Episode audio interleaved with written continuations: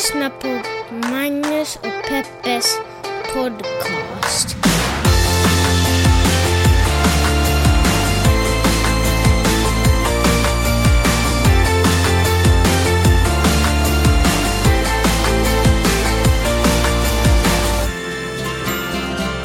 Well, I don't know if that's true, cause you got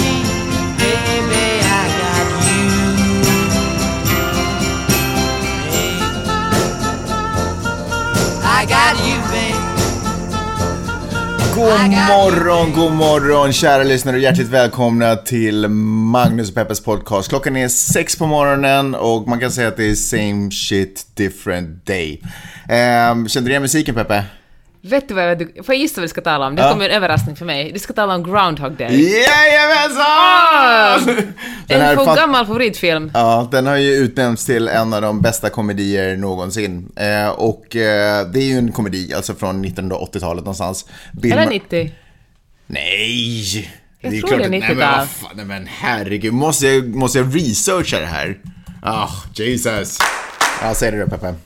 1993. Det är sjukt i huvudet, det hade jag aldrig för mitt liv trott. Eh, Den kändes så 80-tal den filmen, men å andra sidan, början på 90-talet var ju liksom 80-talet Tekniskt sett. light. Eller inte tekniskt sett. Men det var åt- 80-talet light. Man kan säga att början på 90-talet var liksom 80-talets solnedgång. Det var fortfarande lite kvar, men det höll på att ut. Anyway, så Groundhog Day. Um, starring Bill Murray och vad heter den andra tjejen? Andy McDowell. Som man inte heller har sett sen den filmen, typ. Nej, hon gör reklam för typ eh, någon slags Ja, hudvårdsprodukt där. just det. Hon blev ju miljardär på det sättet istället. Vilket också är ett respektabelt jobb. Eh, flawless skin. Flawless skin, I tell you. Groundhog Day är ju alltså en verklig sak. I filmen så handlar det om att Bill Murray som är en cynisk journalist egentligen bara vaknar upp samma morgon om och om igen tills han får den dagen rätt. Eh, och, och till en början så är att få den dagen rätt helt enkelt att komma in i Andy McDowells byxor. Men mot slutet så naturligtvis så blir Det var ju- inte så mycket metoo på den tiden. Nej, han blir ju en bättre människa sen han, eftersom åren går. Jag tänkte vi ska snacka lite om det här. Men eh, den utspelar sig alltså, det är ju Groundhog Day, eh, fredagen den 2 februari. Säger jag rätt nu? Fredagen, lördagen den 2 februari. Nej, fredagen den 2 Redan? februari. Ja, Ja. idag, Ja. basically. Fast kanske inte nu när du lyssnar. Så, eh, så är Groundhog Day. Men vänta lite nu, jag läste ju i morse att vintern kommer att fortsätta i fem veckor till. För Sex att, veckor till. Eh, sex ursäkta. Ja, förlåt det- den detaljen. Och det här är ju exakt det som eh, har förutspåtts i och med Groundhog Day. För det man gör är att man tar fram en liten... Ett litet djur. ett pungdjur, eller vad säger men vad heter det? En rodent, vad är det? Det kan vara ett pungdjur. Gnagare, vad heter det? En gnagare tar man fram. Eh, och som, och det här utspelar sig i Philadelphia för det mesta. Eller där är liksom den stora traditionella, sen har New Jersey sin egen och, och sådär. Men i Philadelphia så sedan 1887 så har man dragit fram samma gnagare eh, som heter Punctuat, nej, Punctutavne Phil. Och det är han som då förutspår, han lever tillsammans i en. Men då är han som Fantomen. Fantomen Mm. är död, lever Fantomen. Men det är... Exakt, det, är exakt, det påstås att det är exakt samma när, sen den här traditionen invigdes då, eh, 1887. Eh, och han liksom bor tillsammans med den här lilla sekten, ungefär som tar hand om honom och ser till att han har, har det bra. Och eh, det som då hände när man tog ut honom ur hans bur, eller hans hem, eller vad man ska kalla det för, var att han började söka sin egen skugga och det här betyder att det är sex veckor vinter kvar att åtnjuta. Tada! Lätt för dig att säga som har 25 grader i trädgården. Ja, exakt. Så man bara, åh nej, kommer det bara vara 25 grader här de närmaste sex veckorna? Gud vad jobbigt. Han har ju inte alltid rätt, ska vi kanske bara tillägga. Sen, Det här är inte en vattentät meteorologisk teknik. det här är inte en vattentät metro... Det är inte så att meteorologer väntar på den här dagen för att få reda på WhatsApp, utan eh, det kan vara tvärtom. Han har förutspått vintern, eller rättare sagt, han har förutspått eh, vädret kan man väl säga, 104 gånger, inklusive det här året. Men låt oss vända oss till en mycket intressantare fråga, Peppe. Ja. Vad är det för djur egentligen? Ingen aning. Nej, det var faktiskt inte den intressanta frågan. Eh, låt oss vända oss till den intressanta frågan. Filmen The Groundhog Day. För er som inte har sett den, eh, det betyder att du fortfarande är under 20 år. Det är bara att gratulera. Fantastiskt. För alla andra ni som har sett den här filmen så, så är det ju en fråga man ställer sig. För att Bill Murray vaknade upp gång på gång på gång på gång. Och efter ett tag, han går igenom olika faser, han går igenom tristess, han försöker ta livet av sig, han försöker göra liksom massa saker bara för att få slut på den här tortyren att vakna upp varje morgon till eh, Sonny och Cher. Eh, men eh, så slutligen så kommer han till sans och så börjar han utveckla massa skills. Hur länge var han fast i limbot? Har- har du svarat på den här frågan? Jag har svarat på den här frågan. Okej, ska jag gissa? Ja. Hur många dagar? Ja, vad ska, ja, dagar eller år. Ge mig år, det är lättare för annars måste jag kalkylera. Okej. Herregud, var det år? Då men gissar det- jag... Alltså, vet jag. Jag skulle gissa på något 200 dagar, men det var det alltså helt fel. Då är jag 20 år. Sju år. Ja. Alltså under den här tiden så har han ju blivit, kommer du ihåg att han mot slutet gör en perfekt så här, isskulptur av Andy? Ah, just det. Så han Ja. har utvecklat skills. Kommer du ihåg att Men han också du- är värsta pianisten från att ha bara börjat lära sig spela piano? Ärligt talat kommer jag inte ihåg det. Alltså, Kommer du ihåg att han kom- också- Kommer du ihåg att den här Kom filmen igen. kom ut 93? Kom igen Peppe. Du var mogen redan, du var vuxen, du borde kunna ha etablerat någon form av minne av den här filmen. Kommer du ihåg också att han... Jag nailar Sonja på låten nailar jag filmen. Jag tycker det borde räknas som... Det är åtminstone något slags tröstepris. Det är sant. Kommer du ihåg också att han sitter på restaurang när han tog ut Andy McDowell och så sitter han och reciterar ett eh, franskt poem också. Okej, lärt okej, sig vi säger, eh, vi säger 25 år. Ja, men nu börjar vi närma oss. Det, det är ju folk naturligtvis som har eh, inte har kunnat sova på nätterna för att de inte vet hur länge, hur länge han var, hur länge han var i det här limbot. Ska, vänta, får jag säga så här, 10 Jaha. 000 timmar enligt Malcolm Gladwell tar det ju att lära sig en skill riktigt bra. Exakt vad folk, det är ju exakt den grejen som folk har använt sig av för att försöka räkna ut. Om man frågar själva regissören, eh, Peppe ge mig ett namn på regi- regissören här medan jag eh, fortsätter prata, så svarade han i Hollywood Reporter för några år sedan att... Harold Ramis tänker du på? Exakt, jag tänkte på honom. Det var honom jag satt och tänkte på. Så svarade han att i tio år så... Först så tänkte de att han skulle liksom ha varit 10 000 år och att det var liksom, han hamnade i ett evighetslimbo. Men nu så, svar, svarar, eller så svarade då den här regissören i Hollywood Reporter att det var ungefär 10 år. Men alla nördar som har suttit hemma och tittat på filmer och bara möter alla de här skillsen och allt, allting som man har, det, det går inte ihop matematiskt. Så det har kommit ut en lite mer officiell siffra Eh, som inte är exakt på något sätt, men som ger oss en lite tydligare indikation. In, indikation. Det skulle vara mellan 30 och 40 år.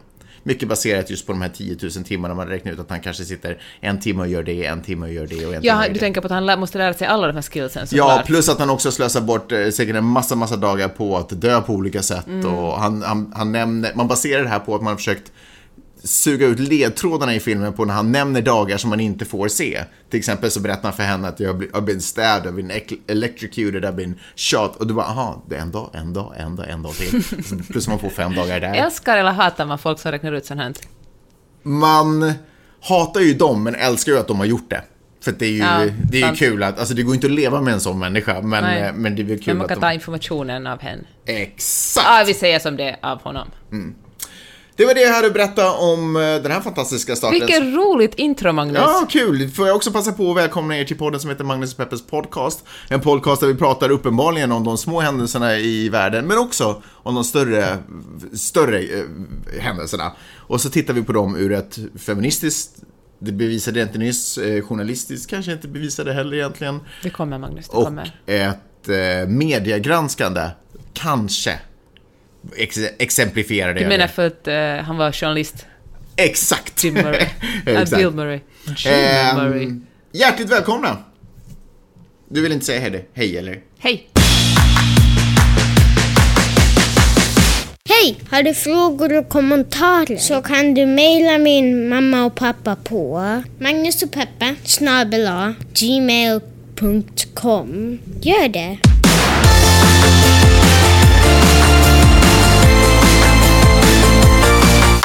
Skulle vilja tala om surrogatmödraskap. Okej, då gör vi det.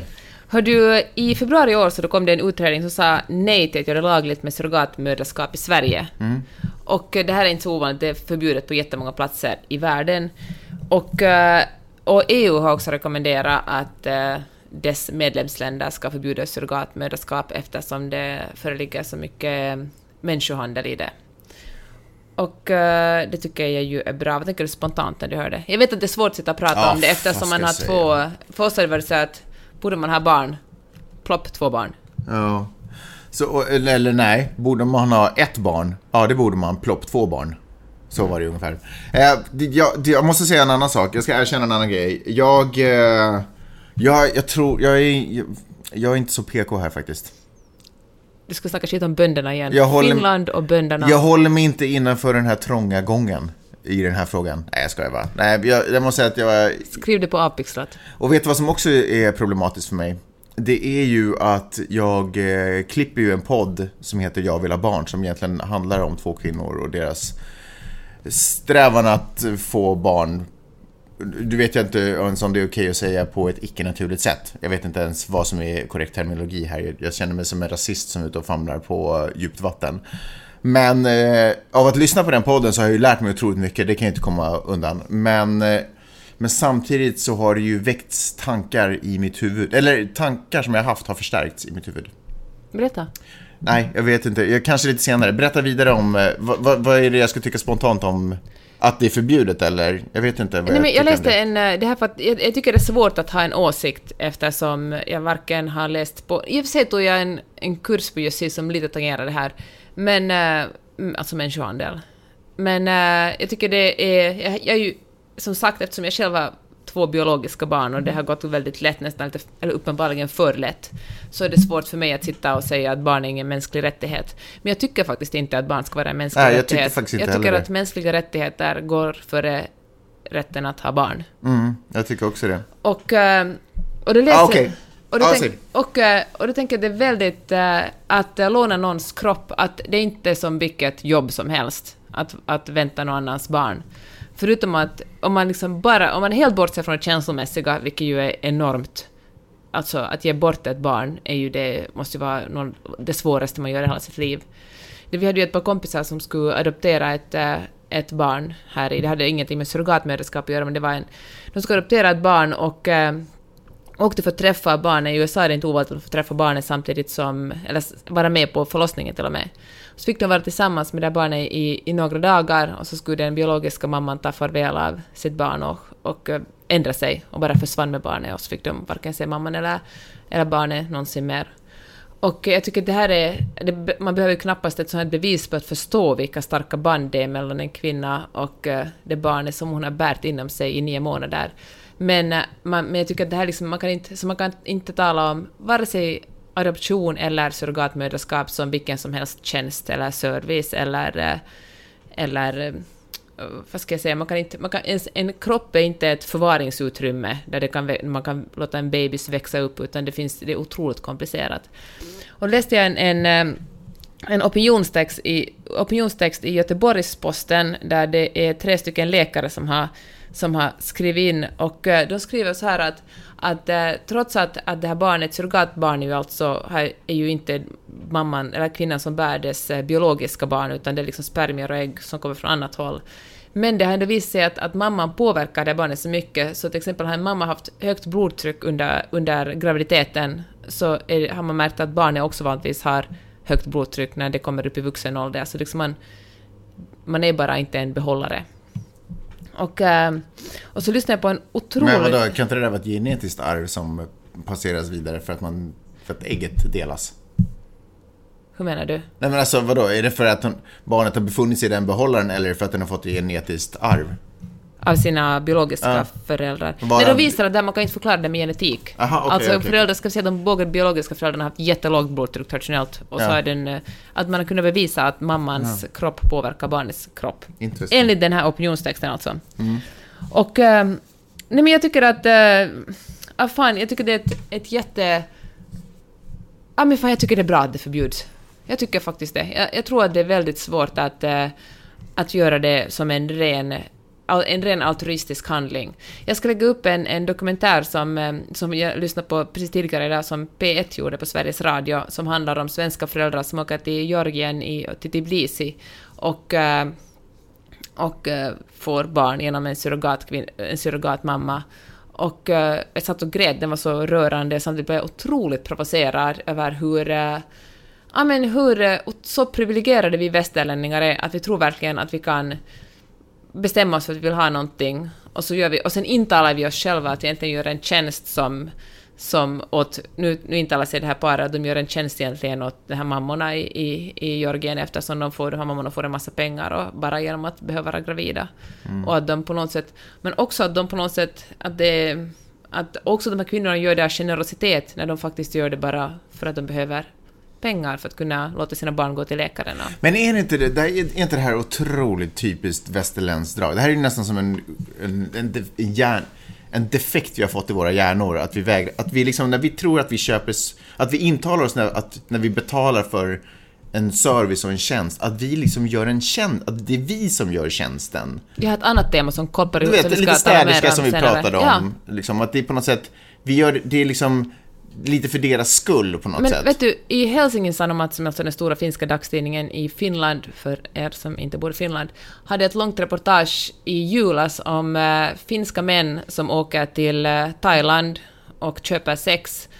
Och, på, på, och de kallar det att de gör eh, välgörenhet genom kuken. De, de tror verkligen på fullt allvar att de gör en enorm tjänst till de här kvinnorna eftersom de, kvinnorna behöver bara ha sex med dem och så får de pengar och kan försörja sina familjer. När det är enormt, alltså förutom att de här kvinnorna inte vill göra det. det, Det är alltså så reportage vidrigt. handlar ju också så om, det här de också inte gör med kvinnorna. Men också hur stigmatiserat det är i Thailand. Alltså det är ju inte alls sådär att Alltså att eh, köpa sex är inte speciellt stigmatiserat eftersom männen har mycket högre status än kvinnorna, men att sälja sex, det är ju liksom bara folk som inte har någon utbildning, inte har något Men som helst annat sätt att försörja sig på. Men uppenbarligen tåls det att sägas högt flera Ja, ja. gånger eftersom folk inte fattar det här. Men det är exakt samma, då, nu jämför jag verkligen, det här gjorde ju Kajsa Ekis Ekman i sin i sin bok äh, Varat och varan, där hon jämförde surrogatmödraskap med prostitution. Det handlar helt enkelt om att betala för någon, en annan människas kropp. Nu vet jag inte om jag ska gå så långt att, att dra exakt den parallellen, men, men eh, här handlar det ju om att de här männen verkligen tycker att de gör välgörenhet som åker och köper kroppar i Thailand. Och, men det jag tycker att alla de här sakerna har gemensamt, det är naturligtvis nyansskillnader och, och, och, i- så som vi kategoriserar saker i vårt västerländska samhälle så är naturligtvis vissa saker är mer fruktansvärda än andra saker. Men det, de alla, det jag ändå tycker att de alla har gemensamt och det är liksom att vi upplever att vi har rätt till saker. Att vi upplever att bara att vi, egentligen faktiskt bara för att vi har, har pengar. Om vi inte vi hade en slant så skulle inte vi glida runt och uppleva att vi hade rätt att få barn eller att vi har rätt, alltså att vi Ja, vi, vi, liksom, vi, lever, vi lever i en världs, med en världsuppfattning om att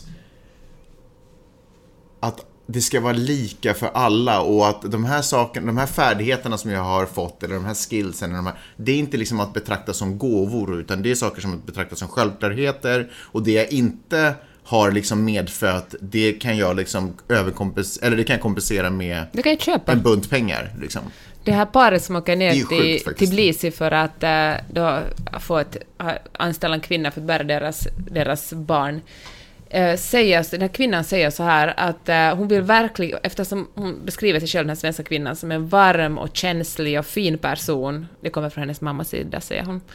Och då säger hon så här att hon vill verkligen att den här kvinnan vars kropp hon köper ska göra det delvis altruistiskt för att hon verkligen vill det, vill göra en god sak. Hon vill inte att det bara ska handla om pengarna, för att hon vill inte att en kvinna som bara är intresserad av pengar ska bära deras barn. Och jag tänker, alltså det var, det gjorde mig så otroligt provocerad. Tänk att man, på något sätt ska jag försöka förstå att hon vill måla upp den här sanningen framför sig, att det här är en, en handling som en kvinna gör för ett par, men i, i, hon kan väl inte vara så dum i huvudet att hon inte fattar att ingen främling skulle väl göra det här utan att få det minsta betalt, och speciellt inte om man bor i, är otroligt fattig och bor i ett land där man knappt kan värma upp sin lägenhet eftersom man inte har några pengar, knappt ge sina barn mat på bordet. Jag vet inte om jag, vet inte om jag kan säga det här, men jag, jag chansar. Du får väl stoppa och be om ursäkt om det blir tokigt. Stoppa mig och be om ursäkt å mina vägar om det blir tokigt. Men så här, om jag föds med ett ben så upplever jag att jag har rätt att se vilka möjligheter det finns för mig att få en protes eller kanske någon robotteknik som kan lösa det. Men har jag rätt att liksom, men som det jag upplever händer nu är att jag liksom har rätt det är som att jag har rätt till två ben och därför får ta någon annans ben om den bara vill sälja det benet. Men är inte det här organhandel? Inte exakt det det handlar Ja, om? men allting blir, så otroligt, allting blir så otroligt smutsigt när man pratar om det på det sättet. Och jag förstår ju att det är klart att om man drivs av en barnlängtan och sådär, så det är klart att det inte kommer från att jag vill tjäna pengar på det här eller att jag har någon form av eh, vidrig baktanke. Allt jag vill ha är ju ett Alltså det kan jag barn att få förstå, ge att mig den kärlek längtan... till. Det kan, nej, det kan jag verkligen inte... Alltså jag kan ju inte sätta mig in i en... Eftersom jag är så otroligt privilegierad själv kan jag inte sätta mig in i den längtan, men på en teoretisk nivå kan jag förstå att det kan vara nästan som en, en sjukdom, man kan längta liksom ihjäl sig, att ens liv kan kännas värdelöst om man inte får det barnet. Men jag tycker kanske inte att det är tillräckligt för att man... Alltså, det, jag kan tycka att det är fruktansvärt och det är ju vidrigt orättvist. Liksom att vissa, som dessutom inte ens behandlar sina bra barn väl, har möjlighet att skaffa barn. Och sen så finns det vissa människor som skulle bli magiska föräldrar och bara få en enkel biljett raka vägen upp till himmelriket sen, bara för sin godhets skull, inte kan få barn. Men det här är ju liksom inte en del av en, en plan eller en, en ja, en, liksom en plan, utan det här är ju bara naturens freaking flukes och så är det liksom. Jag tycker att man måste lära sig att spela med de korten man har. Liksom det, man kan påverka till viss mån och, och, och kanske men, men den här glädjen måste man på något sätt försöka, eller det här um, Ja, man måste kontrollera sitt uh, ha-begär, tror jag faktiskt. Vad, är- det, vad är det jag behöver och vad är det jag vill ha? Liksom, den, den skillnaden måste man eh, på något sätt reda ut med sig själv, för de är inte nödvändigtvis samma sak. Liksom. Så jag tror att man måste komma ihåg att det är ju inte heller välgörenhet det man sysslar med. Alltså om man åker och... Nej. Hur ser du på adoption då? Jag känner ju också att jag är ute på otroligt tunn is eftersom jag... Men eh, när jag var nere i Etiopien i höstas så... Det här satt alla om mellan raderna också så nu blir det repris. Men eh, då pratade jag med eh, Gisace som en man som... som jag åkte ner med, med, med Läkarmissionen, Svenska Läkarmissionen. Och då pratade jag med en man som, som Läkarmissionen samarbetar med som har en jättestor... eh, Eller inte stor, men de har ju som han styr en, en eh, Du välgörenhetsorganisation. säger en mening så tar du tillbaka en fjärdedel. Förlåt, så dåligt. Nu ser det. Ja. Han ordnar i alla fall så fattiga barn får gå i skolor, han hjälper eh, kvinnor att komma ur prostitution, han hjälper ut folk som inte har tak över huvudet att få ett jobb och gör enormt mycket gott. Jag tror att han ser till att, om jag kommer siffran ihåg rätt, typ mellan 800 och, och, och, och 1500 människor får mat varje dag tack vare honom. Han har själv, han har själv varit ett eh, gatubarn och liksom på något sätt klara sig genom, genom sitt, sin tro faktiskt, genom kyrkan. I alla fall, han har många syskon och flera av syskonen blev adopterade till Sverige under 70 80-talet.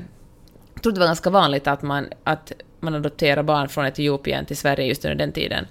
Och han säger att eh, några av hans eh, syskon, någon av hans systrar klarade sig, det går helt okej för henne, men andra av hans syskon har verkligen aldrig kunnat känna sig hemma någonstans. De är varken etiopier eller svenskar och liksom har en enormt en, liksom en, en, en eh, uh, inga, inga liksom, känner sig inte hemma någonstans och känner inte att de hör, hör hemma någonstans. Och han tycker att uh, han tycker verkligen att, att internationell adoption ska förbjudas. Att adoption bara, han har själv adopterat två barn från eh, två eller tre barn Ja, faktiskt. internationell adoption, Ja, okej. men nationell adoption ska vara okej. Just det. Så han var helt... Så han, ja. Jag vet... Är, är det för att lika barn leka bäst eller? Det låter ju nästan som någon form av... eh, Alltså en underlig underton i det han säger. Ja, hur så menar du då? Ja, men alltså varför inte internationell? Är det för att de barnen är annorlunda? Varför, varför då? För det är svårt att, att hitta, att man, man kan verkligen aldrig få ett kanske ordentligt fotfäste. Att man kommer alltid att i Sverige... Men har kommer- inte det att göra med samhället man hamnar i?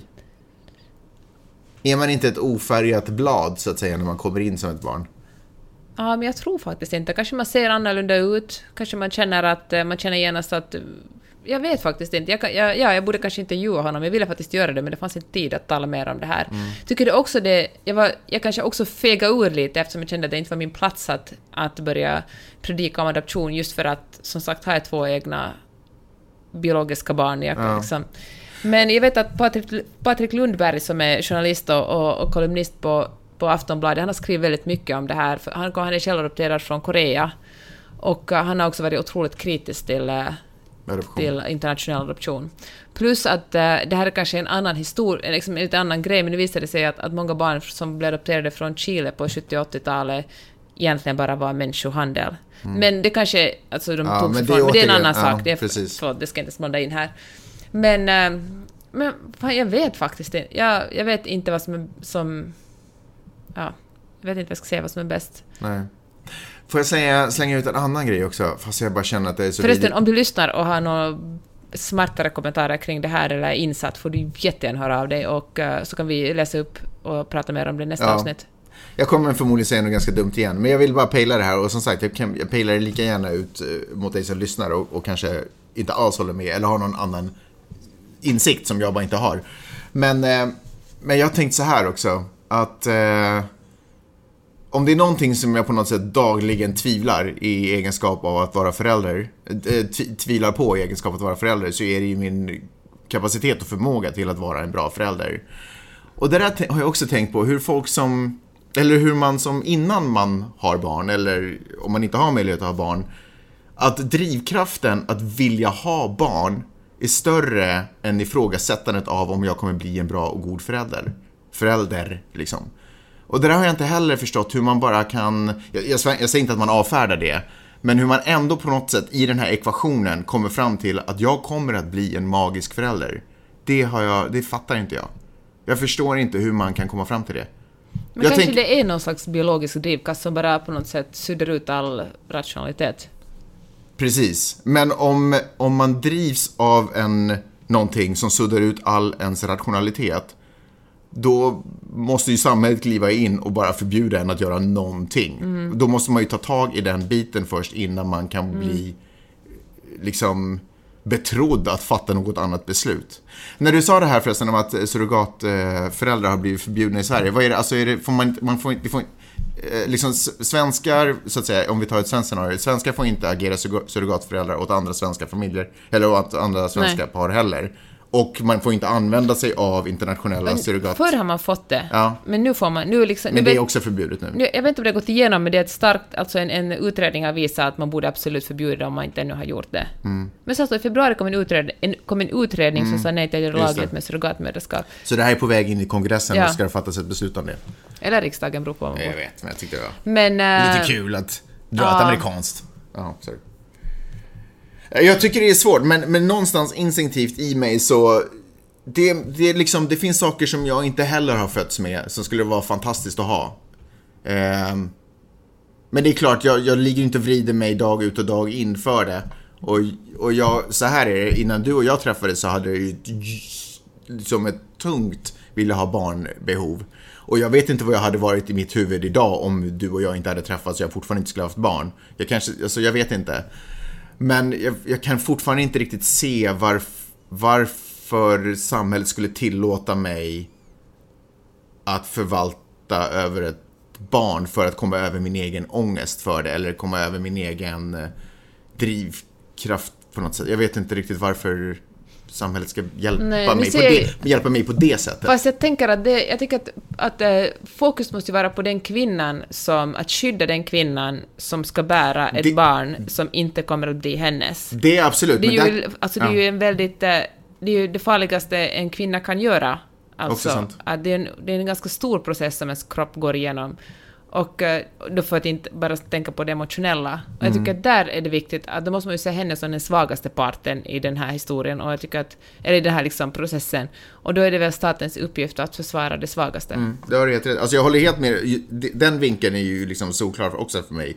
Eh, Men jag tycker fortfarande att den här, den här egoistiska vinkeln tycker jag är så intressant för jag ser den återkomma i så många olika liksom, skikt i vårt beteende. Hur, hur det hela tiden handlar om att eller hur, att vi har så otroligt svårt att se att de saker, de egenskaper vi har fått, de är i sig gåvor och det är de vi ska vara tacksamma för. Men istället så väljer vi att ägna oss och fokusera på att ta dem för givet och gå omkring och kräva rättigheter och saker. Jag menar, det finns tillfällen då man kan kräva rättigheter, till exempel om ett kontrakt är uppsatt mellan två parter och så uppfyller den ena inte parten. Då har jag liksom rättigheter att kräva det tillbaka. Men det här är ju liksom saker vi har fått av naturen.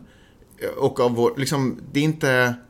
Det är inte kontraktsbundet, det är inte del av en scheme, det är inte liksom, det är bara saker vi sitter med. Och det borde man lära sig vara tacksam för. Alltså man borde fan sätta sig ner och meditera lite mer på att vara tacksam på för det man har istället för att hela tiden jaga det man kanske inte ens kan få.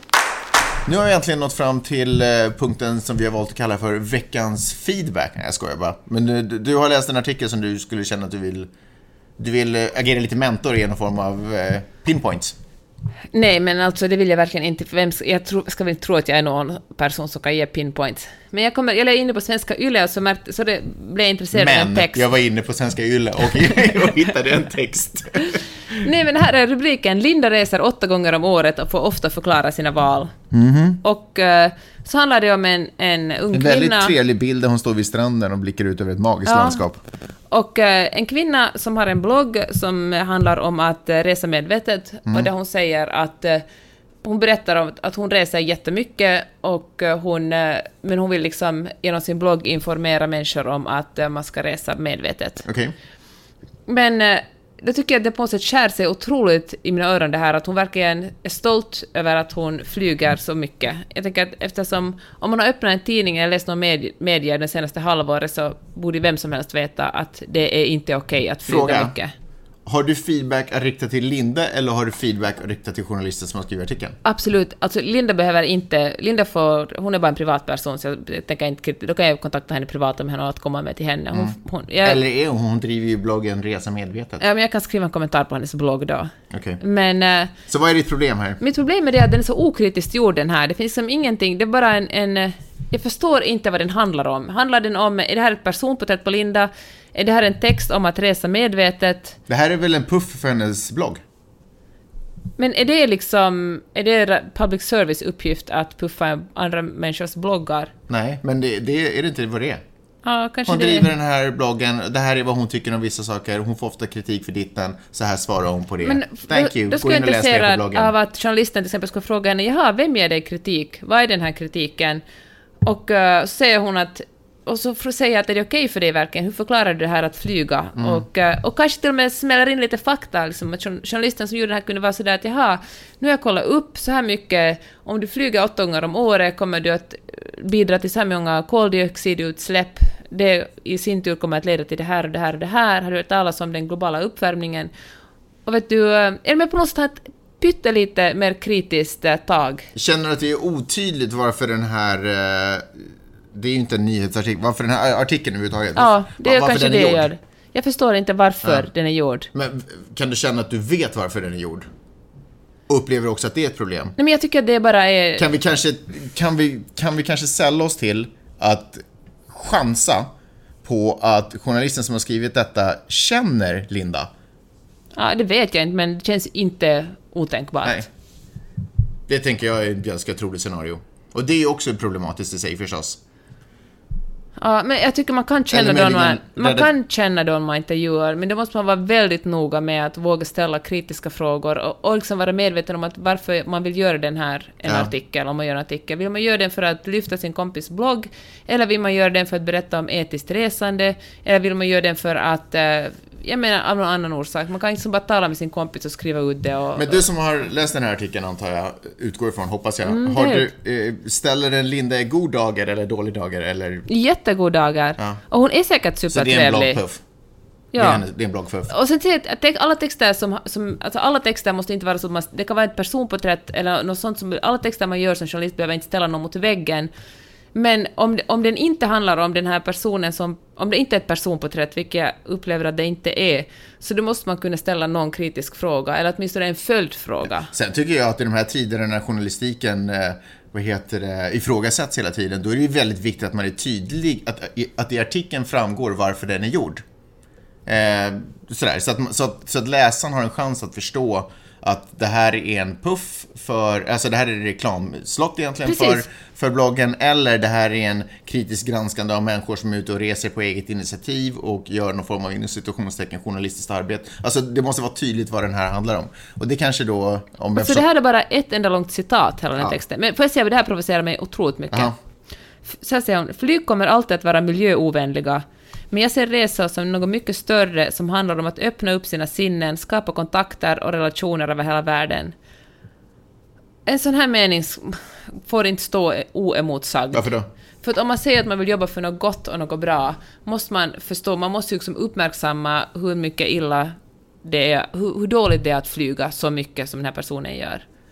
Nu fattar jag att jag själv sitter i Los Angeles och flyger långt också, men jag har åtminstone vett nog att skämmas för det när jag flyger hem till Stockholm eller Helsingfors på sommaren. Men att säga att, att det är värt det, att jag kan flyga hur mycket som helst eftersom jag träffar bra människor och lär mig mycket om världen och kan skriva om det på min blogg, det är fan inte hållbart. Nej. Ja. Bra! Bra input. Jag vet inte. Det känns som att, eh, om vi bara sammanfattar. Eh, det känns som att den här journalisten var otroligt vänligt inställd till intervjuobjektet och följaktligen har det blivit en, en reklamslott för, eh, för den här tjejens blogg. Och då är frågan, ska svensk, eller förlåt, Finlands svenska public service ägna sig åt reklam för andra bloggar eller ska de liksom Göra journalistik. Ägna sig åt någon form av journalistik och där har vi kanske svaret. Så bättre lycka med det under den kommande veckan, eller? Japp. New York Times försöker ju hålla sig i the forefront av journalistik och nu har de eh, anammat någonting så... Sa du forefront? ja? Forefront. Kan du se det på svenska? Hur säger man det på svenska då? Ja, du ser, det är inte så jävla lätt!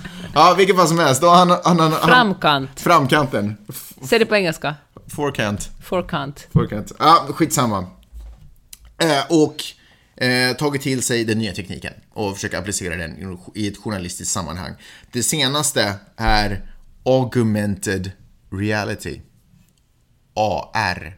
Känner du till det? Såklart. Kan du berätta vad det Jag har är då? faktiskt spelat Pokémon. Ja, snyggt. För det är ju faktiskt baserat, det vill säga att man ser den riktiga världen bakom. Man använder sin eh, telefon, smart telefon. och, eh, Hej, farfar. Ja, jag vet. Man använder sin telefon helt enkelt. Och eh, så använder man kamera, så går det igenom kamerafunktionen. Eh, man tittar till exempel rakt fram och så ser man sin lägenhet. Och sen så börjar liksom appen lägga in saker i din lägenhet så att det är som att du skapar en virtuell värld där du är. Ehm, och nu eh, ska ju då, snart kommer det komma ut en ny artikel på New York Times som kommer handla om OS. Och då, har man, bör man redan, då ska man börja använda sig av den här tekniken för att jag ska få en bättre upplevelse av det journalistiska innehållet på något sätt. Eh, vad, spontant, vad säger du? Coolt. Coolt? Men alltså, Får jag fråga, om jag får jag vara helt ärlig? Ja. När du sa OS, sen zoomade jag ut lite. Jag Ja, men, så... fast jag bara sa OS. Ja. Det var helt slutet av det jag pratade om. Jag sa Ja. bara, de kommer använda det här i en artikel, i en kommande artikel om OS. Ja. För att vi ska få en djupare insikt. Och du, du har tappat det igen. Men efter Okej. OS tappade du, men jag tycker det är så otroligt ointressant Du tappar sport. typ dig själv när du säger OS. Ja. Ja. Eh, men, jag okej, coolt, säger du, att de eh, liksom använder sig av ny teknik. Hur nödvändigt är det här känner jag? Varför lägger New York Times sin tid då journalistiken ändå är så lite så här, "Åh", så lägger man tid på sig och hålla på att placera eh, skridskoåkare i mitt vardagsrum. Vad, vad är mervärdet där känner Fast jag? jag känner, ja, inte kanske så mycket journalistiskt, men jag tänker att folk som gillar sport Sport! Gillar sånt. Ja, men det här kommer Men folk går ju all Men in alltså, liksom. För vissa människor Nu försvinner. fastnar du på OS-grejen. Det här är ju någonting de inte kommer använda bara i OS-artiklar. Det här är ju också... OS-artikeln råkar bara vara den första som kommer ut med den här tekniken. De kommer ju också använda det här när de pratar om skolskjutningar och eh, bränder och... Men alltså jag tycker att det kan vara... Jag tycker tvärtom att det är jättebra att journalistiken testar nya sätt att få folk att eh, vara intresserade. Att väcka folks intresse istället för att vara sådär vi har alltid tryckt det här på papper, då kommer vi alltid att trycka det på papper, punkt slut. Det här är det enda sättet att göra journalistik på. Mm. Jag tycker att eh, journalistiken ska vara bra, sen finns det ju jättemånga olika mer och bättre och sämre sätt att presentera den på. Ja, jag vill inte vara en farbror, men jag kommer låta som en väldigt gammal Ta fram farbror. din smarttelefon. Ja, ja, exakt. Ska hjälpa dig att öppna den? Eller Swipa. min My Smart Device. men eh, men eh, jag kan ändå känna så här. Nu har de till exempel tagit ett exempel här. Man får testa den här tekniken lite. Och då har de gjort så att de har fotograferat de här um, Eh, vad ska man säga, de här som står vid gatuhörnen, liksom låd, metallboxarna där man liksom kan... Så en in-? Ja, man sätter in ett mynt och så ly- lyfter man på luckan så tar man sin mjölk där. Så de har typ fotograferat en sån. Eh, och nu kan jag ställa den i mitt vardagsrum och sen kan jag liksom resa mig upp från soffan där jag sitter och läser New York Times och så kan jag ta ett varv runt den här för att få se hur den ser ut från och, det, och även, och nu förstår jag att det är bara ett exempel, det är ju liksom inte den hetaste nyheten. Men även i då ett OS-sammanhang eh, så har jag, eh, nu kan ju inte jag skridskoåkning, men vi säger Tonya Harding. för att ta något Bra referens. Så ta ett en referens från när du var ung. Ja, exakt. Så då gör hon en piruett. Eh, och då sitter jag i soffan och läser om den här piruetten och sen helt plötsligt så uppenbarar hon sig på mitt vardagsrumsgolv och då förväntas jag ställa mig upp och gå liksom se, ta ett varv runt henne och se den här piruetten från olika håll. Det känns inte... Det är otroligt roligt det första gången. Sen tröttnar man ju. Ja, men, det är ju en gimmick, men jag, jag köper ju inte... ny- Aldrig har jag läst en nyhet och känt ett behov av att röra mig att stiga samtidigt. upp ur soffan. Ja, exakt. Förstår vad jag menar? Nej. Enda gången möjligen om jag lyssnar på liksom deras podd, att jag liksom då rör mig, men aldrig Men jag... hör du... eh, De Det här är fel. Ja, nej, då, låt dem experimentera. Det var ju superlyckat när de har gjort eh, VR med att man får vara med nere i Mosul, var man var liksom, och se hur det är att eh, åka runt i krigshärjade områden och, och se flyktingläger. Ja, men helt annan grej. Där kan jag ju fortfarande sitta still och... Alltså det var. Alltså, det som stör dig mest är att du måste stiga upp ur soffan. jag kanske ska dra veckans Trump också bara avslutningsvis. Eh, The Grand Old Party, GOP, Republikanerna och tillsammans med Donald Trump i täten har lämnat in en... eh, Men de har skickat ut ett memo, typ. Eh, De arbetar ju stenhårt för att underminera hela FBI och FBI's undersökning av Republikanerna och, eh, och Ryssland, kopplingen Och där. speciellt Donald Trump. Ja, det som gör det här naturligtvis unikt är att FBI är ju Donald Trumps verktyg till att behålla säkerhet inom landets gränser. Och ändå så ägnar han otroligt mycket tid åt att underminera cheferna där och alltihopa, vilket gör att... Mueller som gör den här undersökningen. Ja, precis. Och det är ju inte nödvändigtvis hemskt bra för nationens säkerhet heller. Eh, jag tror att Donald Trumps nästa naturliga steg blir helt enkelt att inrätta en egen liksom security force. Eh, för att, för hur ska han kunna göra? Ska han ha ett FBI? Nej, han är ju, han är ju som alla andra inrättningar kring, eh, kring i, eh, alltså, i statsrådet. Han bara ger sparken åt alla och sätter in sina egna gubbar där, som vilken bananrepublik som helst. Mm, det är just det, bananrepublik var ordet! Och så finns det anledning, anledning att gratulera presidentparet Niinistö som har fått en liten bebis. Grattis till barnet! Ja, grattis! Jag undrar om lilla bebisen föddes i ett badkar, precis som Miley's. Mm. Om lilla bebisen föddes i en strip, en liten, eh, Strip mall en liten sp- strip mall någonstans utanför i... Borgå. Ja. Kanske, man vet aldrig, knappast. Jag tror att eh, bebisen åtminstone levererades med silverhandskar på kanske en liten sidenkudde. Silverhandskar. Nej, siden, sidenhandskar på en liten sidenkudde. Silver, jag menar med silversked i munnen. Ja, ni fattar. Fast jag tänker att i Finland är man sådär att inte ska man göra sig till på något sätt. President. Att, eh, Fast den, det finns ju en person som får göra sig till och det är ju presidenten. Fast presidenten väljer oftast inte göra sig till. Men jag tänkte det, att de är säkert valt att vara så Ja, att nej, ja. nej, vi är vanliga. Här ska inget, inget extra fass för vår skull. Så, bara födas på pastubänken. Inga, Kanske det. inga underligheter här. Vi är helt vanligt folk. Precis. Kanske de eh, diskuterade, eller resonerade. Jag ber om ursäkt för det. Åh, nu fick jag också lite ångest för att jag kanske sa något jättevidrigt när vi pratade om surrogatföräldrar och vad folk kan förvänta sig av livet och inte. Nej, det tror jag inte. Jag tror att eh, om du sa det så finns det säkert någon som kan korrigera dig. Yes, då är ni välkomna att korrigera på magnuspeppersnabelagmail.com alternativt Facebook-sidorna, eh, sidan givetvis. Eh, och sen glöm inte också att gå in och prenumerera så att ni säkert alltid får våra avsnitt i era applikationer. Och eh, tack Och på för... Facebook Jaha. förresten lägger jag upp allt vi har talat om, referenser till alla texter vi har talat om. Ja. Så gå in och like oss där så får ni en massa bra läsvärt. Så gå in och like oss där så får ni alla bra ni vill Svårt när veta. man bott så många år här i in the States. Yes, Dolph. Eh, tack för den här veckan och ha en riktigt skön helg så hörs vi snart igen. Hejdå! Hej då!